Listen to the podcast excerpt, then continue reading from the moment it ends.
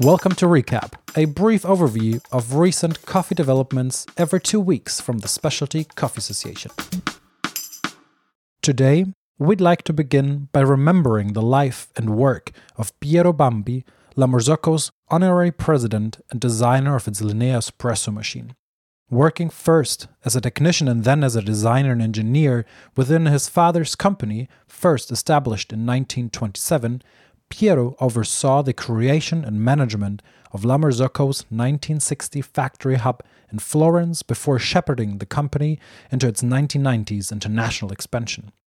Widely recognized as culture bearer of the movement to professionalize baristas, Piero will be commemorated by his wife Giovanna and the Marzocco family once the COVID 19 crisis has passed.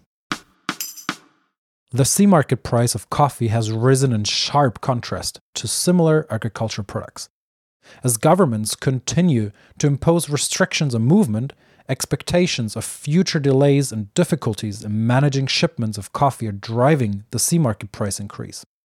Freight capacity is expected to plummet due to port shutdowns and quarantines, with supply chains breaking up as companies struggle to find available transportation for their goods. In anticipation of extended supply disruption, some large roasting companies are stocking up by requesting earlier shipments of coffee.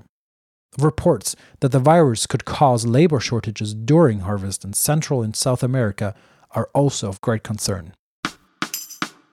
Specialty coffee companies around the world continue to innovate new products and ways to work as the pandemic continues.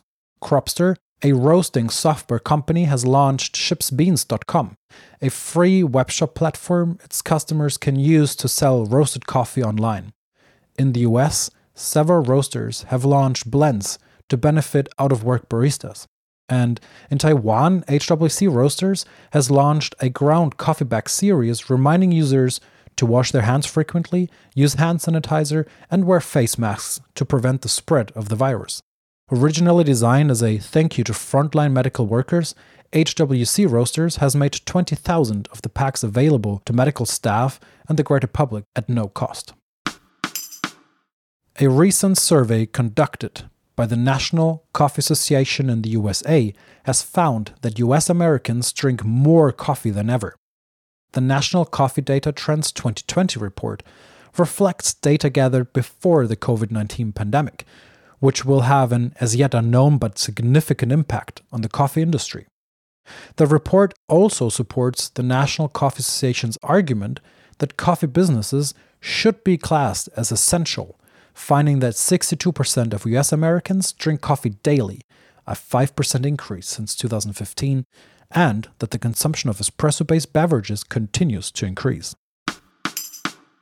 And finally, the Journal of the Science of Food and Agriculture published the second academic paper related to the SCA's Brewing Fundamentals research project supported by Breville sensory, and monosaccharide analysis of drip brew coffee fractions versus brewing time outlines the surprising results of fractionation experiments at UC Davis exploring the natural sweetness of black drip brew coffee. The article is Mackenzie Batali's first ever academic publication, a rare occurrence for PhD researchers before taking their qualifying exams. As lead researcher, Mackenzie distilled these findings for specialty coffee professionals at events around the world, and in a feature she recently penned for the SCA's quarterly publication 25. If you want to dive deeper into anything you heard today, check out the links in the description of this episode. Recap we'll be back in two weeks' time. Thanks for listening.